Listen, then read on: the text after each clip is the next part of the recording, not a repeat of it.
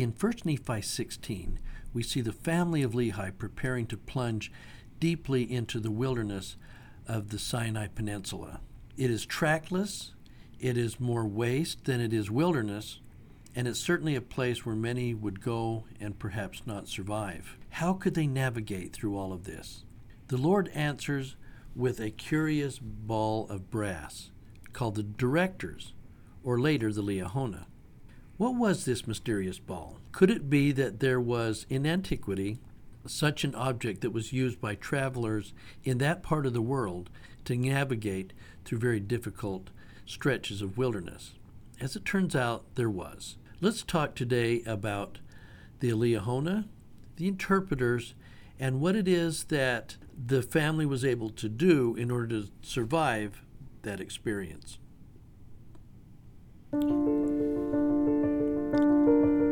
Welcome to the Hidden Treasures Podcast, where we explore the rich doctrines of the Church of Jesus Christ of Latter day Saints. Drawing on both inspired teachings and the latest research, we examine closely the revealed scriptures of the Restoration. Of course, opinions expressed do not constitute official pronouncements of the Church or its leaders. These classes are recorded live and taught by Kevin Hinckley.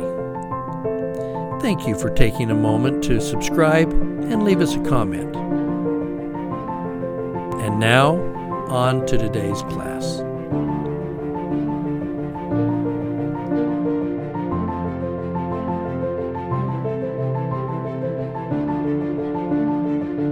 Uh, and away we go into uh, our class.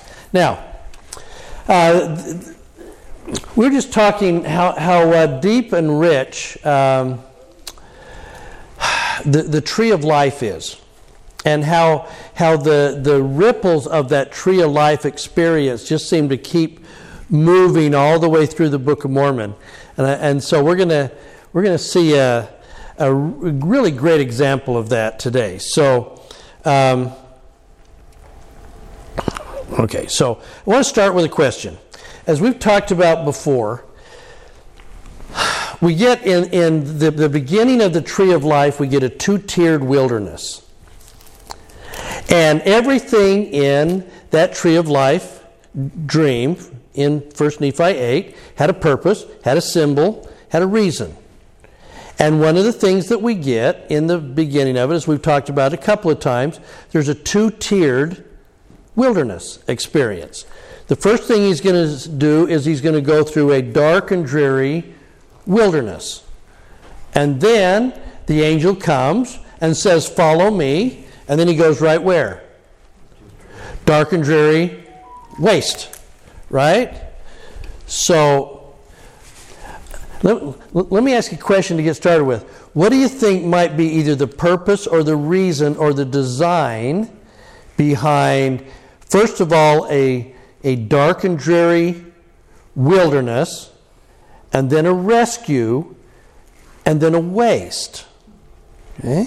So, so for, for context, one of the things that, that uh, my, we, we look to my pioneer ancestor, Arza Hinckley, who was involved in the, in the rescue of the uh, Martin Handcart Company just outside Martin's Cove. Okay?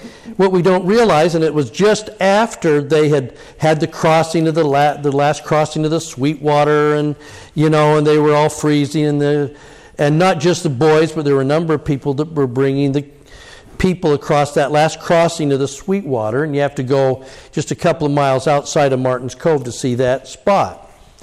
What we don't realize is that particular moment when uh, Arza and uh, uh, Thomas, um, blocking on the other guy's name. Anyway, they, they rescue him. They had already been rescued. they had been rescued. They had they'd been at Martin's Cove, and now they were heading for Salt Lake, and they have to be rescued again. So, um, when we when we look at this, there is wilderness, rescue, and then a waste. Okay, why? Why? Any ideas as to why there might be a two-tiered?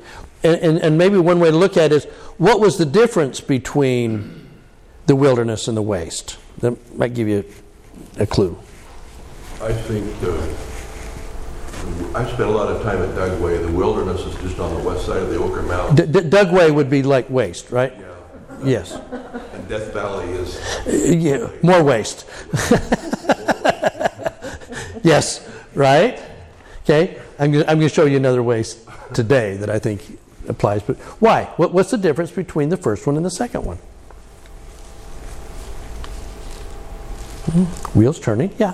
This is, a- yeah, I'm thinking the wilderness, might have had berries or something to eat. And the waste, you really had very little. Ah, okay. It's a wilderness. That doesn't mean that it's necessarily completely barren. And it could have uh, animals, and perhaps, Yeah, forage off. Sure. There might have been some food available there. Okay? If I'm in the wilderness, maybe I'm lost. And you think, no maps, no, The, in the Book of Mormon, they would be lost in a rich wilderness jungle when they were trying to go from the land of Nephi down to Zarahemla, and that was still a wilderness, and it was there would be things to eat and monkeys to listen to. Could one be physical and one be spiritual? In what way? Oh. You just thought that was a good place to plunge into, didn't you? Because everything is, uh, will okay, right? okay. One of the things I'm not sure that I completely know either, but here's here's what jumped out at me. See what you think. When he's in the wilderness and he's lost, what happens? He gets rescued by an angel. Okay? The angel says, Follow me. And then he goes right into the waste. Who rescues him in the waste?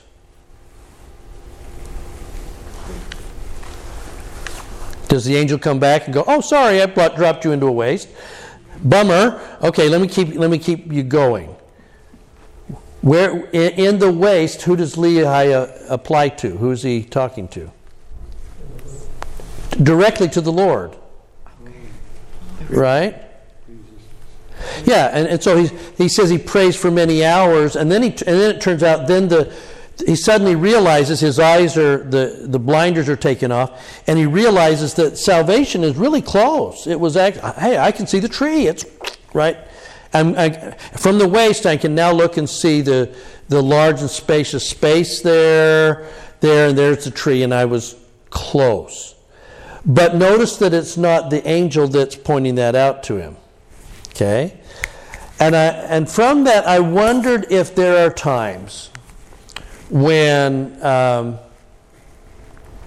we are in a wilderness where we can apply and get help from people around us. Then are there times that we find ourselves in a waste where really nobody can really help us except God. Is that, is that possible? Mm-hmm. And, and we want desperately to be rescued in the wilderness, and, so, and that help may come in the form of other people. But aren't there times in our lives when it's simply a waste and there's nobody that knows or understands or can do anything, and it's only by directly appealing to the Lord that the answers and the help are going to come? Nobody else will get it, nobody else will understand. Well, you go through that, and when he talks about the wilderness, he's talking about the sons who, by their own choice, drifted away from the Lord. Yeah. He's talking about the waste, he's talking about himself. And, and I think he was always doing his best to follow the Lord, Right. but he still faced those challenges. Sure. I, I always felt that the Lord did that just to test him, make sure he was ready for this vision he was planning on giving him. Yeah, there's a big one coming, right? And sometimes, uh, the one, yeah, and it could be that those times when we have been in the waste is when we're actually, and we're not going to ask anybody, we can't appeal to anybody, but we're also that moment we can receive the greatest light and knowledge because we have been stretched to our utmost. Yeah. Years ago, I had a class. It was a seminary symposium at BYU, and they were teaching on Isaiah 61. Yeah. And um, the teacher said, sometimes we go through things in our life simply because we are going to help someone else along the way. Yeah. And so sometimes, just like you said, friends help us, and then sometimes you just go straight to the temple and the source, and and then but we can help our kids and our friends in both those same ways because we've been through that. Yeah.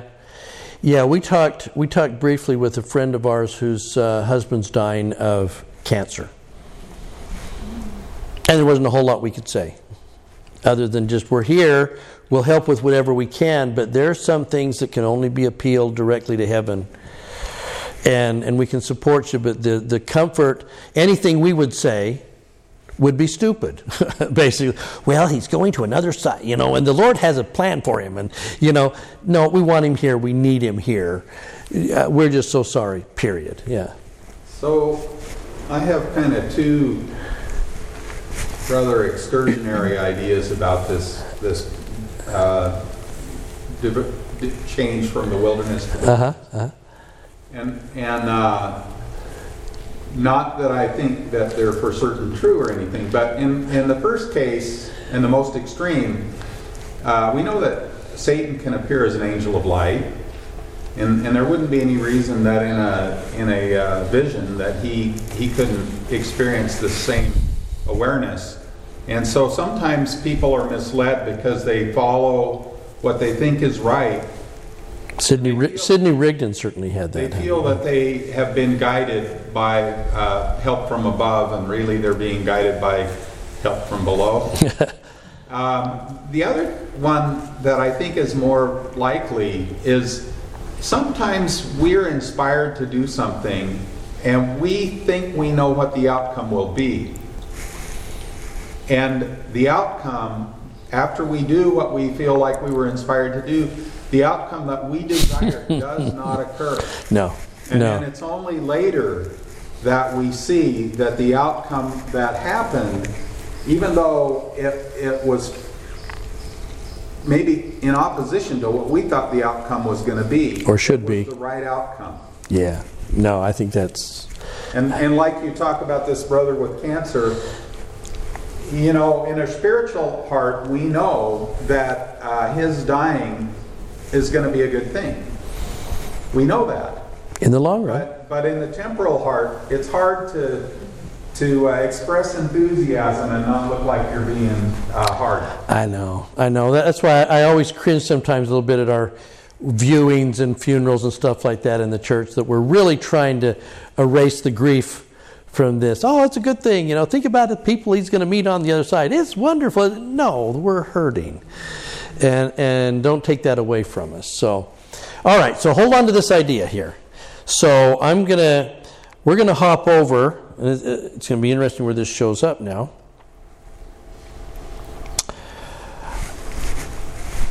I'm going to expand this out. One or two, three or four.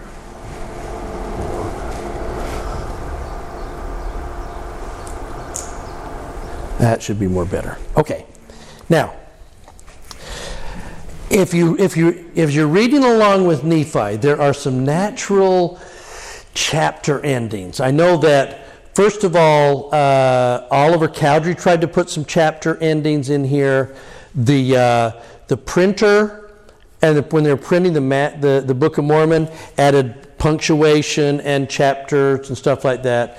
Then Orson Pratt shows up, and Orson Pratt will do a lot of the the most current chapter headings and, and things that, that we have.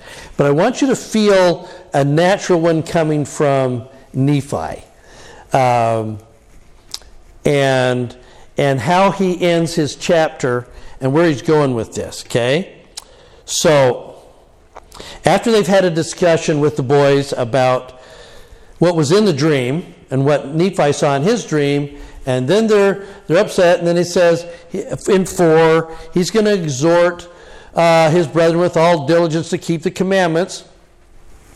Now, listen to the natural winding down of the end of the chapter. It's almost like we're watching the last few minutes of a play.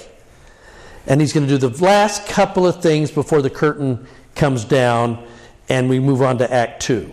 So here's the end of Act 1.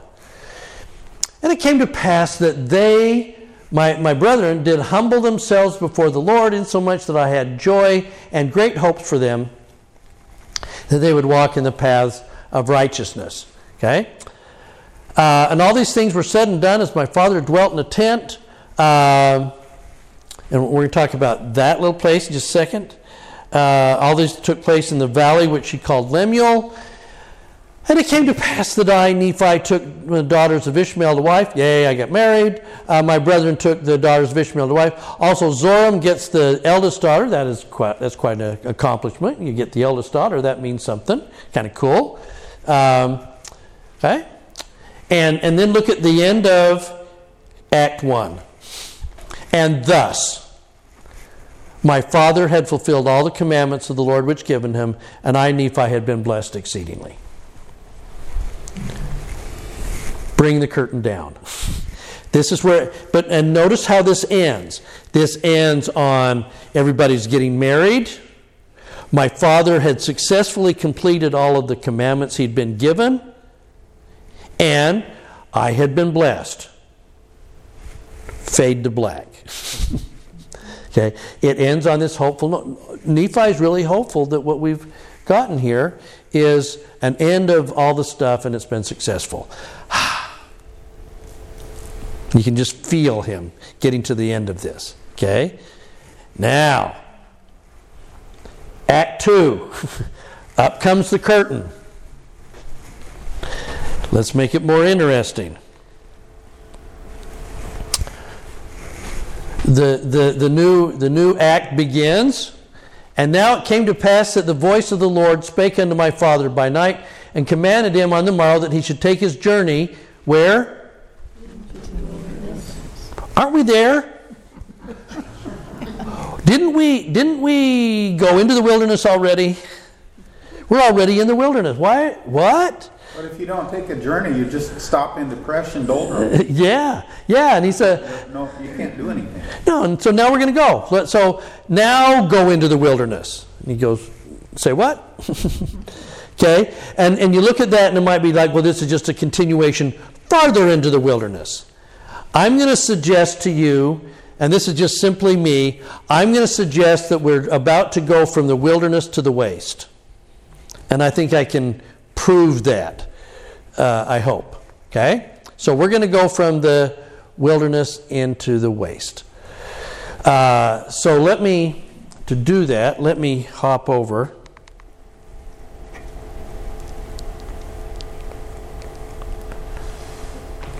Okay? All right.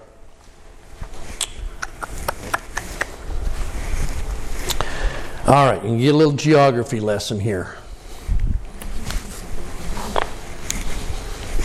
So here's the ancient here's the ancient world. We've got Jerusalem up here at the top. You know, I'm gonna I need to bring it in just a little.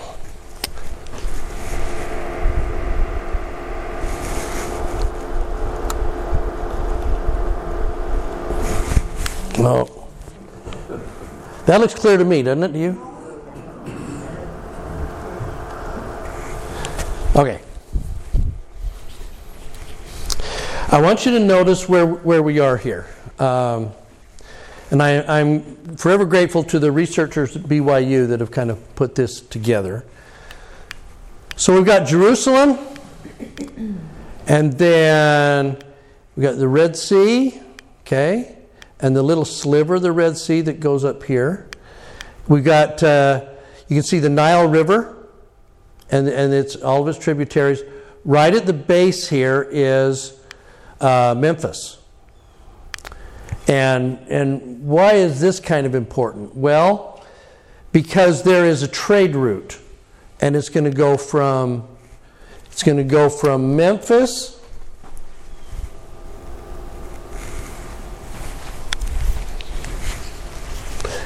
It's going to go from Memphis in here, and what it does is it crosses over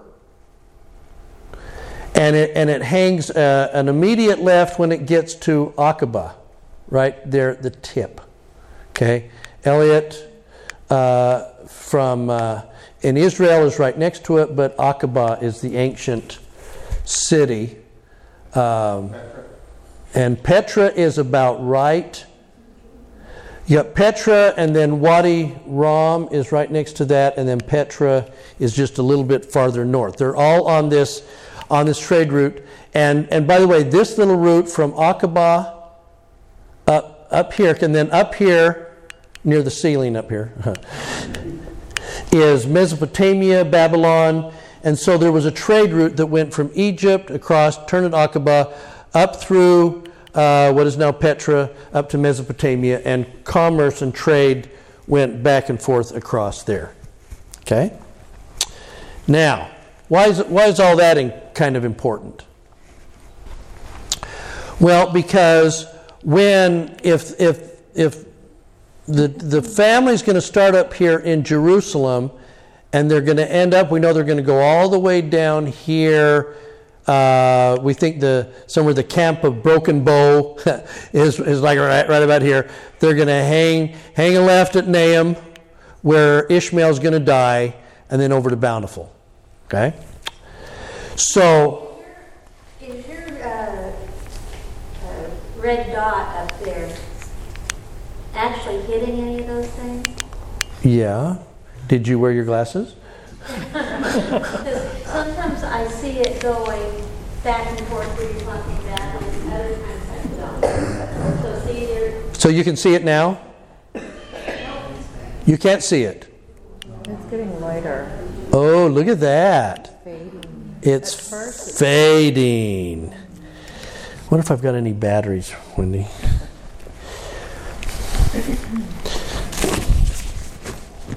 Ah.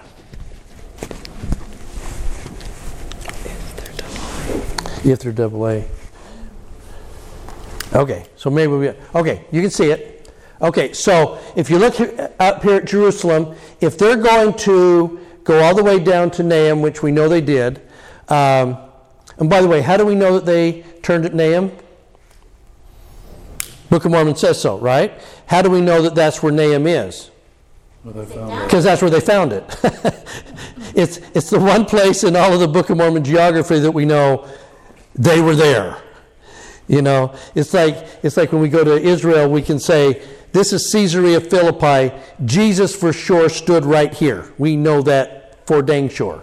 Okay, well, this is the one place in the Book of Mormon we know Nahom because it's there and it says Nahom, and we, we can't miss that. So we know where they went. Yeah, Han. That video, probably everybody's seen it, Journey of Faith, with Uh-huh. Professor Mhm. years ago. That is fabulous to watch Isn't that fun? and see all of that. They-. Yeah, they have researched this so heavily. Um, okay, so There were other civilizations down across the water there, though, too, like Sheba and there were other. oh sure, sure. So there were trade routes, so that's a significant. It's okay. It's just, it's, um, Uh, they're AAA. Uh, it was working. They're AAA, so. You think this is going to fade in a sec here? Yeah, just keep clicking it. You'll be all right. Just, it's, we'll, we'll get AAA batteries and then we'll fix it later. Okay then. All right. So if you're if you're coming out of Jerusalem, you're going to go uh, and you're heading south. They're going to go from Jerusalem. There's a couple of routes they could go. They could come down this side of the, the Dead Sea, or they can come down the other side of the Dead Sea. Most likely, they came down this side, uh, potentially down through Petra, but they would have come right through Aqaba. No matter which way they went, they would have gone through Aqaba and camped somewhere south. I was looking at some geography this morning. Uh, there are a number of inlets right here that the, the camp, the, the valley of Lemuel and the, and the river of Laman that's going to come into it, there's a number of possibilities, and they're all just a little farther down the coast from Aqaba. Okay? Now, why is, why is that essential? if you are camped, if, if, Lehi's going to pitch his tent somewhere right here in like the valley of Lemuel, wherever, Aqaba is, is like less than a quick day's journey to run up and get supplies. Guess what else they do in, in where they were doing Aqaba in the sixth century? Building ships. Guess else? Guess what else they were doing? Smelting tools. For Nephi coming through there, guess what he's watching? Shipbuilders, tool makers. They could restock their supplies in Aqaba. And, and if they're going to be here a few, a couple of years while they're waiting on the boys going back and forth, they can fit. They've got access to fish. They've got access to Aqaba. They've got, in other words, they could very comfortably stay somewhere along there almost indefinitely because they've got all the things that they need. Okay. Ultimately, Nephi is going to talk about hunting wild beasts. Well, his bow, hunting wild beasts, wouldn't really be that necessary if you're right next to the ocean and you can fish and you can you can buy sheep, you know, and goats and stuff. There aren't, there aren't any wild beasts around Aqaba. No, no, there, there's no need. I mean, it's a And if he, if he went in along Petra, there's, there's nothing because Petra is, you're confined. Yeah, it is. But and so, if, but by the time you get down here and it opens up, awesome.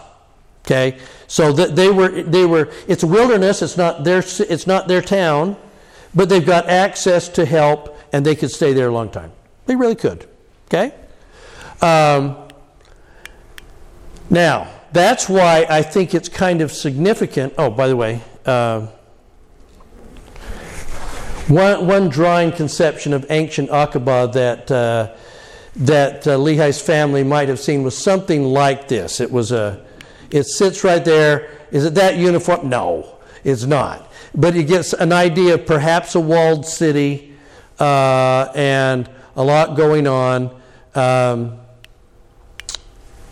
and uh, anyway, so even if you're there today, even it, because it, it's now a it's now a resort area, all all all across there. So even in the middle of that, they can still see the footings for where the ancient city of Aqaba is. Uh, anybody ever watch uh, Lawrence of Arabia? Guess which city they attack in Lawrence of Arabia? Aqaba. okay, because Wadi Rum, where it actually was filmed, is just is like with, within just a couple of hours up the road up there. Okay, so that that's the area. Okay, uh, yeah. Because you were this area, I was curious, where were the Dead Sea Scrolls found? You want to complicate that just a little? Okay.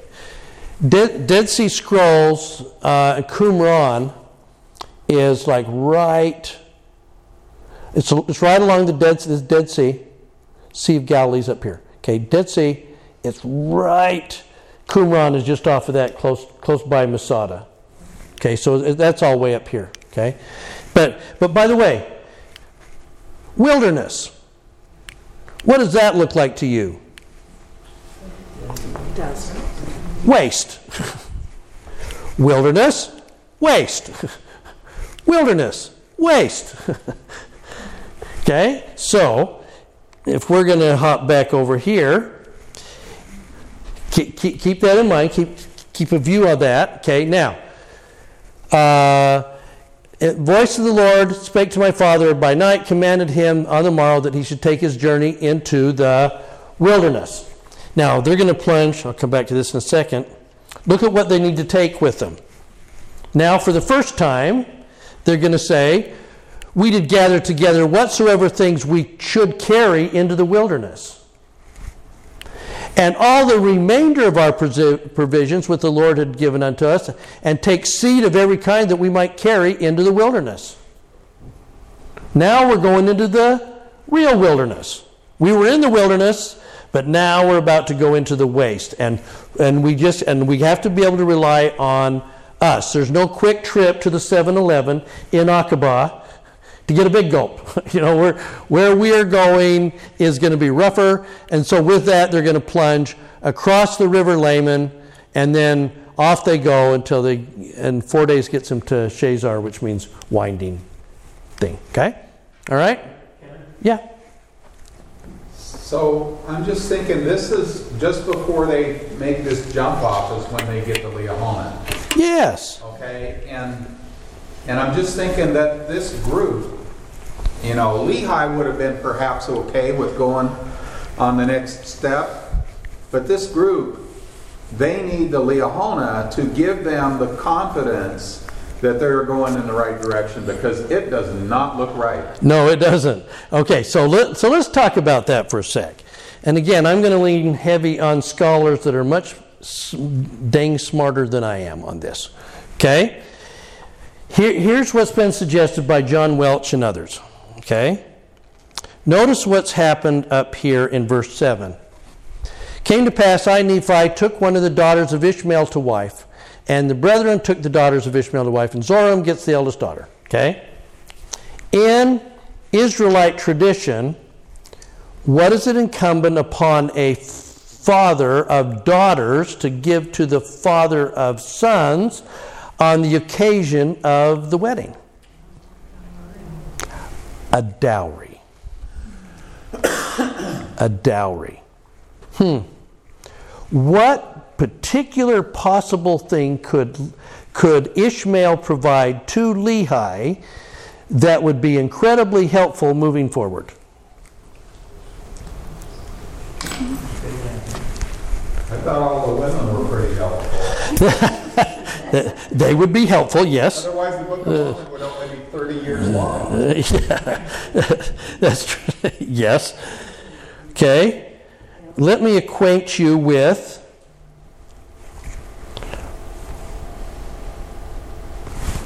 Ah. Might it look like that?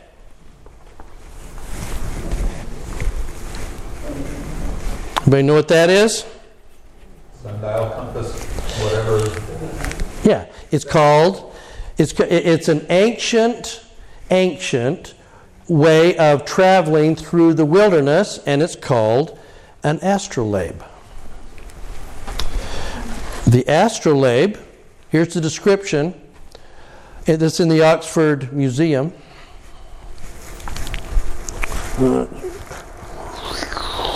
Okay.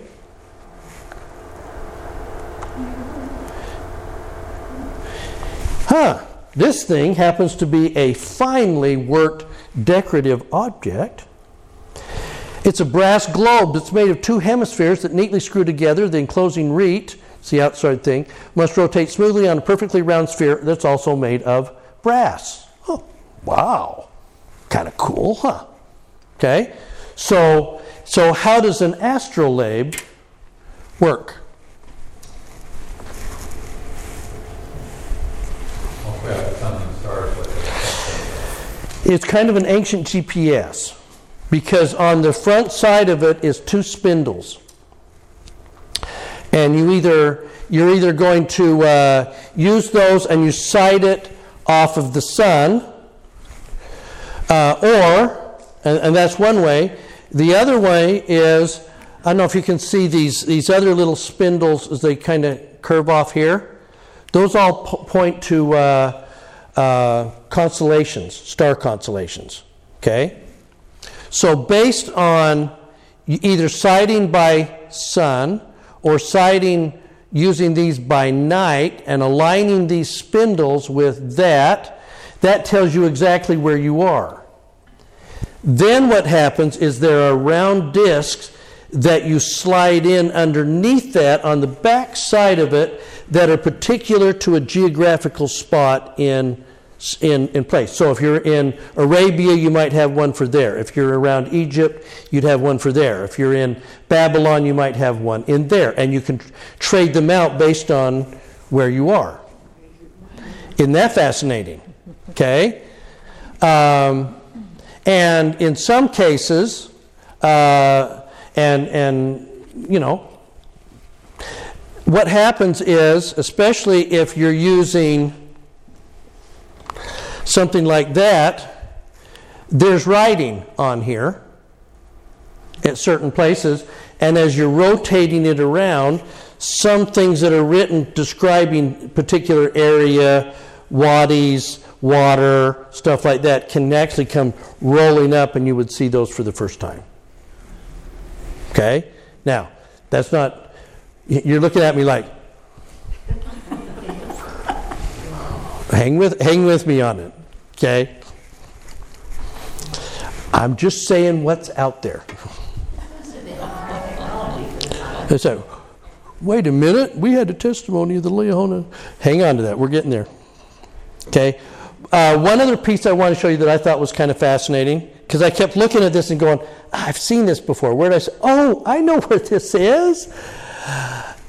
In the, I've, shown this before. If you go to the museum in uh, Mexico City, and they have a tapestry that was painted anciently showing the, uh, the first people that came to Mexico, and they have a picture of the Garunga gull. Oh, hello. What's that? or that. And here are here are seven people, could be seven tribes, you know, seven people coming out of the womb. That's kind of the womb thing. Okay. Now they're going to all get on turtles and ride away, which is weird. and they are going to sort of ride some horses that aren't really the kind of horses we would think about, but they can ride on those as they spread out across. But I just think it's interesting that here uh, in the close up of the first panel, a man leading is the birthing people into the land. He's carrying an instrument referred to as the Garangagal, which was called the compass or director. It looks more like a Jaredite story to me than a Easily. Could easily be that. I just was struck by the idea that we wouldn't necessarily. So, because I've always been fascinated by that one there. Here we got a ball that you potentially would hang there. So, in either case, right? I, I think. All right, so. So, what does that mean then?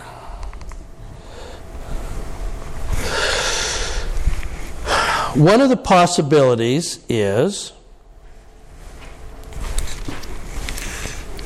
that if, if Ish, the most important thing that Ishmael could provide to the family might be some, some means of making their way through the wilderness.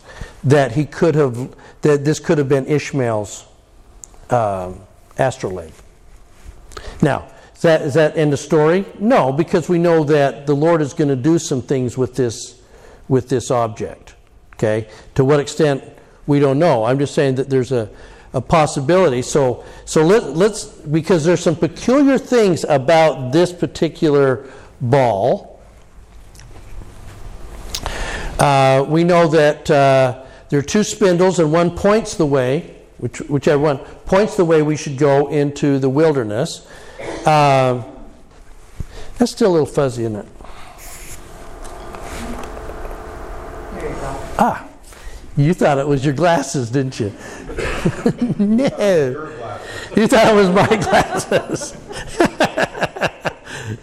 All right. Uh, now, let's look down here. The peculiar thing about this thing, um, if we're going to go down to.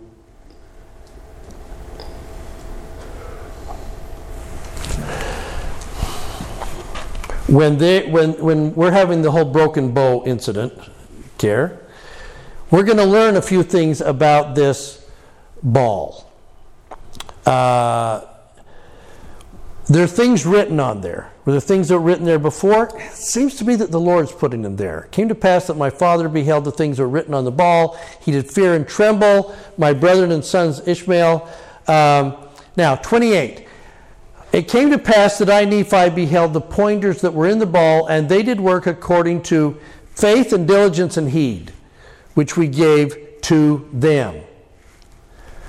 Um, I, have heard that there's a. Uh, I mentioned before, there's kind of a popular way out there of culture of asking people if they are Iron Rod Mormons or Liahona Mormons.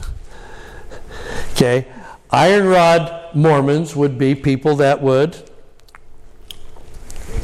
hand over hand follow the iron rod. Okay? And Liahona Mormons would be, what are we doing? Oh,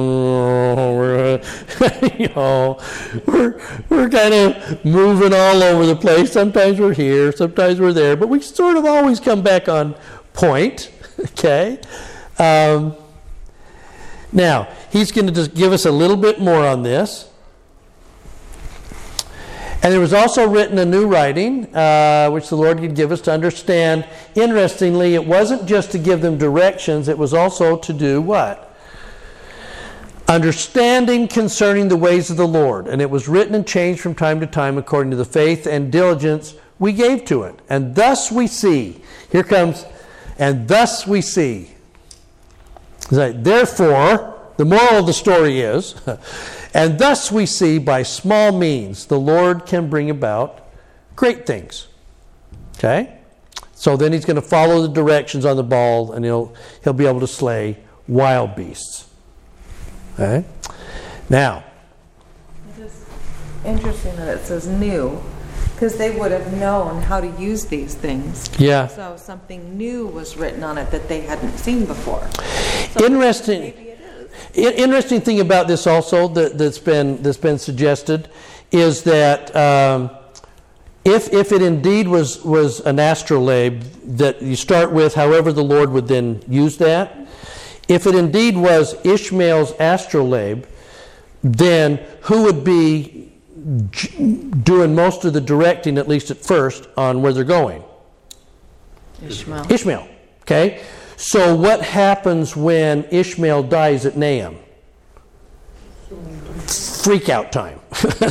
you know, maybe Nephi's learning how to use this thing, but when Ishmael dies, now there's a real crisis because can we trust him to get us there? Yeah. So a, a sextant is, is like a, a junior version of an athlete. Yeah, yeah. Uh, a sextant is, you, there's no way you can use it without training. And a, an intelligent person can be trained how to use it in about an hour. Yeah. So, uh, so there's no difficulty for Ishmael to pass on. But I can't comprehend this being an astrolabe because the, the writing is giving them gospel instruction. It's Right. teaching them things. And so for me, it's not possible this is an astrolabe. And the other thing is that the two uh, dials on the astrolabe are fixed to each other and uh, and they you change you point the directors and uh, the Liahona The, the, the, direct, the directors would point. So this wasn't based on the stars. This was based on magnetic. And, and, and that, that's been suggested as well. I mean, it's I one, one things. angel changed the the one director followed the magnet and the other one followed the one at some offset. And That, that's, the angel changed it from That, that's certainly an option. That's certainly a possibility. Um, but, but it's interesting the, the knowledge that they take off of this. Now, what I want you to see is how Nephi sees it, and then watch how the tradition of how this thing, the lessons that were taught by this thing, how it transfers uh, 600 years from that, and then a thousand years. W- w- What? Watch how this works. Okay. interesting that Nephi called it small means when, when clearly he's, what he's describing is incomprehensible. Yes. Yes. Right. I don't understand this. I know, What is a and, and, and just follow this thing. Well, it was incomprehensible to Alma too. Alma's like, "What is this?" Okay, so look, so look at how this works. Uh, and again, watch how prophets do this. Okay, so he's going to tell us, um, twenty-eight. Uh, they did work according to the faith and diligence heed, and then he's going to say, "We basically did all right, and things got well, and we got to bountiful." Well, basically. Now, Laman and Lemuel have a different of opinion as to how well the trip went. okay? Nephi says our women were strong and they did give suck and it was good and stuff like that. And Laman and Lemuel are like, this is horrible and our women are hating this whole thing. okay? Especially the ones who lost their dad. Okay? Um, now, but Alma, because we've talked about the tradition is ultimately when they're going to get to the promised land, now you're going to have these sacred objects. The Liahona, you're going to have the, the sword of Laban, you're going to have the plates of brass, the records, the defender, the direction. And these are going to be passed from father to son in a kingly fashion. Okay? So we get this moment in Alma 37. I flip over here to Alma 37. Alma 37 is giving a lesson to his son, Helaman. Okay? I'm going to give you these, these items. Okay? Now, he's going to say, and it's interesting for him, the most important thing he's about to hand to his son is not the Liahona and it's not the sword. It's what? Plates of brass in Alma 37. Verse 3 These plates of brass uh, has been, uh, should be kept and handed down. They know the mysteries. Uh, verse 5 And now they should be they, they are kept, they retain their brightness, and they will retain their brightness, which is pretty good for ancient brass that's like 600 years old. Brass tends to get a little tarnished, and the, one of the amazing things about the plates of brass is they re- retain that. Okay, but listen now. Listen to the phrase that he's going to use though in describing the plates of brass. Verse six. And you may suppose that this is foolishness in me, but I say unto you that what? By small and simple means are things going to come to pass. He's going to grab Nephi's phrase and he's going to apply what Nephi applied to the Liahona and he's going to apply it to plates of brass. By small and simple means. You only have to follow it. This is not hard. Okay? And it's funny, he could have used the Liahona. He could have used the iron rod. He's using the plates of brass as the small and simple mean that needs to be followed. So, so somewhere in the evolution, they're saying to this people and to you, Helaman, the most important, simple thing that you're going to hang on to and direct the people to follow is what? The scriptures. The scriptures, the records. They, they are. Okay? Uh, now, in a way, aren't those small and simple things, they're kind of like, uh, I don't know how to put it into words exactly, but, you know, the Jews were looking for someone to save them from Rome. You know, and but this is a simple thing of the heart. You know, being obedient and having faith. Those are simple things. In fact, faithful people are often referred to as simple. Yeah, they are. Joseph Smith was certainly seen as simple by the sophisticated people of his time. I think that's what they're really referring to as the simple, the, the simple, the way. I am the way. Yeah, just follow me. Well, th- think about again. We, we talked about last time how how uh, poor Paul. think about the job that Paul had, running around, you know, Corinth and Rome and Athens, and they go, hey, there's been a revolution here. There's a new king in town. Well, no, the Romans are still in place. Okay, yeah, but it, this revolution has happened quietly. Who is it? It was Jesus of Nazareth. Oh, the guy that was crucified? Yeah. Woof. So to the Jews, this simple thing was a stumbling block, and to the Greeks, madness, foolishness. It's so that's so stupid that you guys would follow this. Okay? Now, that's what he says. Six, you may s- suppose that this is foolishness in me, that by small and simple things or great things come to pass. We just need a broken heart and contrite spirit. Well, can't we have just like a greater miracle? Yeah, the changing of.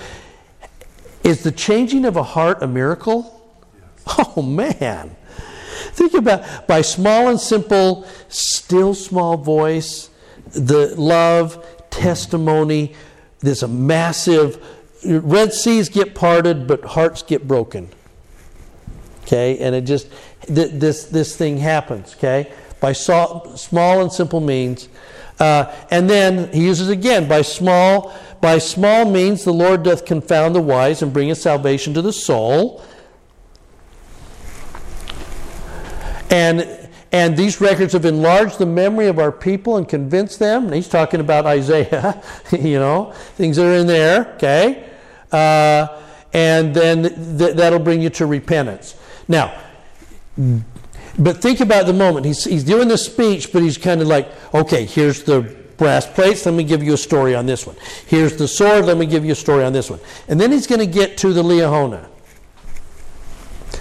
Do we have any record, any record at all of them using the Liahona in after the wilderness and after they get to the promised land? None. Okay? In fact, it's only called the Liahona once. This is it. This is the only time this is called the Liahona. The rest of the time it's called the directors. Okay? All right. Uh, let's see. Let me get all the way down here. Oh, also, so now let's get to, and now my son, the interpreters were prepared that the word of God might be fulfilled. We say, I will bring forth out of darkness, I will bring light to secrets and abomination. I will help you get through the waste. I will get you through the deepest part of the wilderness where you can't rely on anybody else but me. So is he talking about the Liahona? I Uh-huh. Now, these interpreters, because he's going to because he's going to go on to say, So they don't have a Urim and Thummim yet. not yet, not yet. Uh, let's see, where is he? Okay.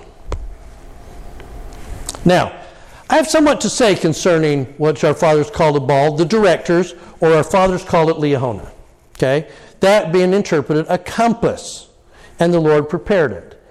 There cannot be any man, I mean, after 600 years,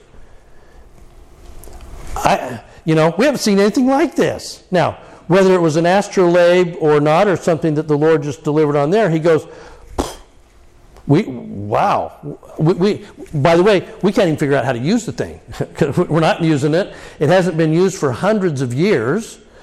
But he says, uh, there cannot any man work after a manner. Now, it did work according to their faith. These spindles should point the way they should go. Now, these miracles work by small means. It did show unto them marvelous works.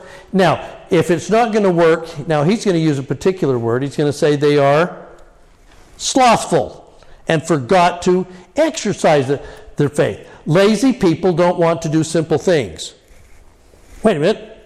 That doesn't mean lazy people wouldn't want to do simple things. And he goes, lazy people weren't doing the simple things like reading the scriptures, praying, those kind of things. Yeah.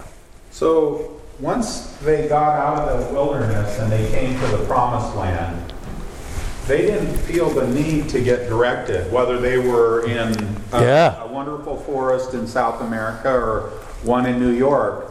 They didn't feel the need to move. As like Jared before they he was chewed out and told, "Hey, you gotta keep going." Yeah. And, and so they're not looking for where to go. And if they're not looking at the Liahona for where to go, they're also not looking at it to be corrected in their sinfulness. Yeah, and, and it gives you some idea why it is that Alma is not necessarily saying, let's use the Liahona as our as our chief small and simple things. Let's use the uh, the other brass object, the brass plates. Follow the brass plates, because now if you do that, then verse forty four, it's easy to give heed to the words of Christ. Uh, as it was for our fathers to give heed to the compass, which would point them in a straight course, which they never went in a straight course. It would point, they just wouldn't go there. Okay? Straight, a straight course to the promised land. Then he has a particular phrase here that I love. Now, is this not a type? As for as surely as this director did bring our fathers, following its course to the promised land, shall the words of Christ, written on the brass plates, if we follow their course, carry us beyond this veil of sorrow into a far better land of promise. Okay? Book of Mormon is usually pretty straightforward. It's not always really poetic like this. This is one of those times when you get this, this veil of sorrow. Uh, and I, I don't know if that's Alma coming up with that or if that's what came through Joseph's head. But it really kind of um, beautifully uh, says if we're going through a waste, and we have directions like from brass plates or Liahona or directions to the Lord, it'll carry us beyond this veil of sorrow into a. spelling is interesting on 44, Isn't it though? because in 44 they spell straight, as the, the word we're used to. That's right. And, and quite Narrow. Often, quite often they are using the word straight, which is a different word, sounds the same. Strait, which means uh, like a, a very confined path. Yeah. Yeah. Uh, a confined path, and this this is strait like a. Straight like an arrow. S- Straight like a director. Yeah. So, Definitely not straight like an arrow, but it's narrow. Uh, There are straits all over the planet that are, Yeah, so this is Waterways a, this is the this is a different strait. than- yeah, strait, S T R A I T would be Petra. Yeah. If you're going da- down through the canyon and it's very narrow and confined a- and, until you until you get to that. But this is straight like woo, straight. Go, go straight. Now, so so Alma's going to use this. Now, let, let me show you one other place where the prophets then love this concept. Uh, I'm going to go back over here to there it is. Okay, now this is one other place.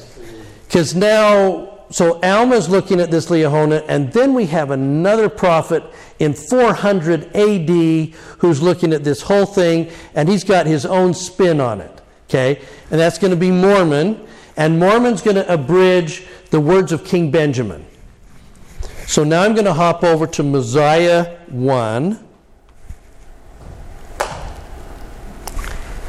So I just love it, it's one of those times where you say it's it's the purview of prophets to borrow from other prophets stuff and then modify it to their needs of their people under inspiration.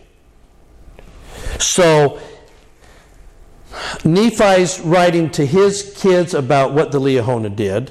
Then we've got Alma writing to Helaman as he's handing him off the plates. Here's what the here's what the Liahona did, but even more important is the brass plates. Now look at Mormon, who's writing it for our day. He says, "I want you to get this," but he's going to so he's going to say therefore as he's showing you King Benjamin. So here's Mormon's take on this whole thing. Because he's going to say, after King Benjamin made an end of speaking, he gave him charge, meaning he, the, not just a commandment, but the stuff. You get the sacred stuff. Okay? Charge concerning all the affairs of the kingdom. 16, moreover, he gave him charge concerning the records of the plates, of brass and also the plates of Nephi, because by this point, now we have the small plates that have been developed. Um, and the sword of Laman, and what? The ball or director. And what he's going to say, if you've got the ball and director which led our fathers through the wilderness, now listen, he does a very subtle thing here that I think is kind of cool because this is written to us. He, he knew that his audience, most of the Nephites had been killed off, so we were the audience intended for what he's about to write. Does that make sense? Okay? All right. Which was prepared by the hand of the Lord, that thereby they might be led, every one according to the heed and diligence which they gave unto him. Every one, that would include who? Us. So put us into this now. Now we get, which was prepared by the hand of the Lord, that thereby they, our fathers, but also they, meaning us, everyone might be uh, uh, led according to the heed and diligence which they gave unto him. Now, just a reminder, therefore, 17, as they were unfaithful, they did not prosper or progress in their journey. And then he has a, a little bit more detail because he's got access to all of Nephi's writings and records. We might had, if we had the large plates that were lost in the 116 pages, we might have read more about the, the backsliding and, and the struggles that they had along the way, okay? But we don't. Uh, we get a hint of it here. Therefore, when they were unfaithful, they did not prosper nor progress in their journey, but they were driven back and incurred the displeasure of God upon them.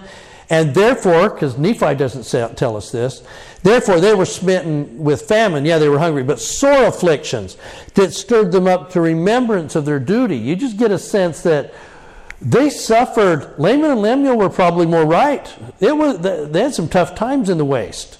It was it was hard it was hard slogging. Okay, but what what he wants us to hear and and what he's taking of that is it's it's it's not just he's not emphasizing plain and simple. What he's emphasizing is di- diligence uh, and giving heed to the words that God would give them. It's almost like the words that were on the director was almost more important.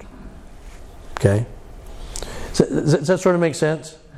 I, I just love the timeline of watching what each prophet does with, with an event. When we get to um, when we get to Mosiah and we start watching what the prophets do with Isaiah, Jesus will use Isaiah one way. Uh, Abinadi will use Isaiah the same chapter differently. And Nephi will use Isaiah more like the Savior did and a little less like Abinadi did. But each one is inspired, given their setting and their situation, to use the scriptures and their sacred past to meet the needs. Um, um, I was sitting yesterday with, uh, as I was calling uh, a couple of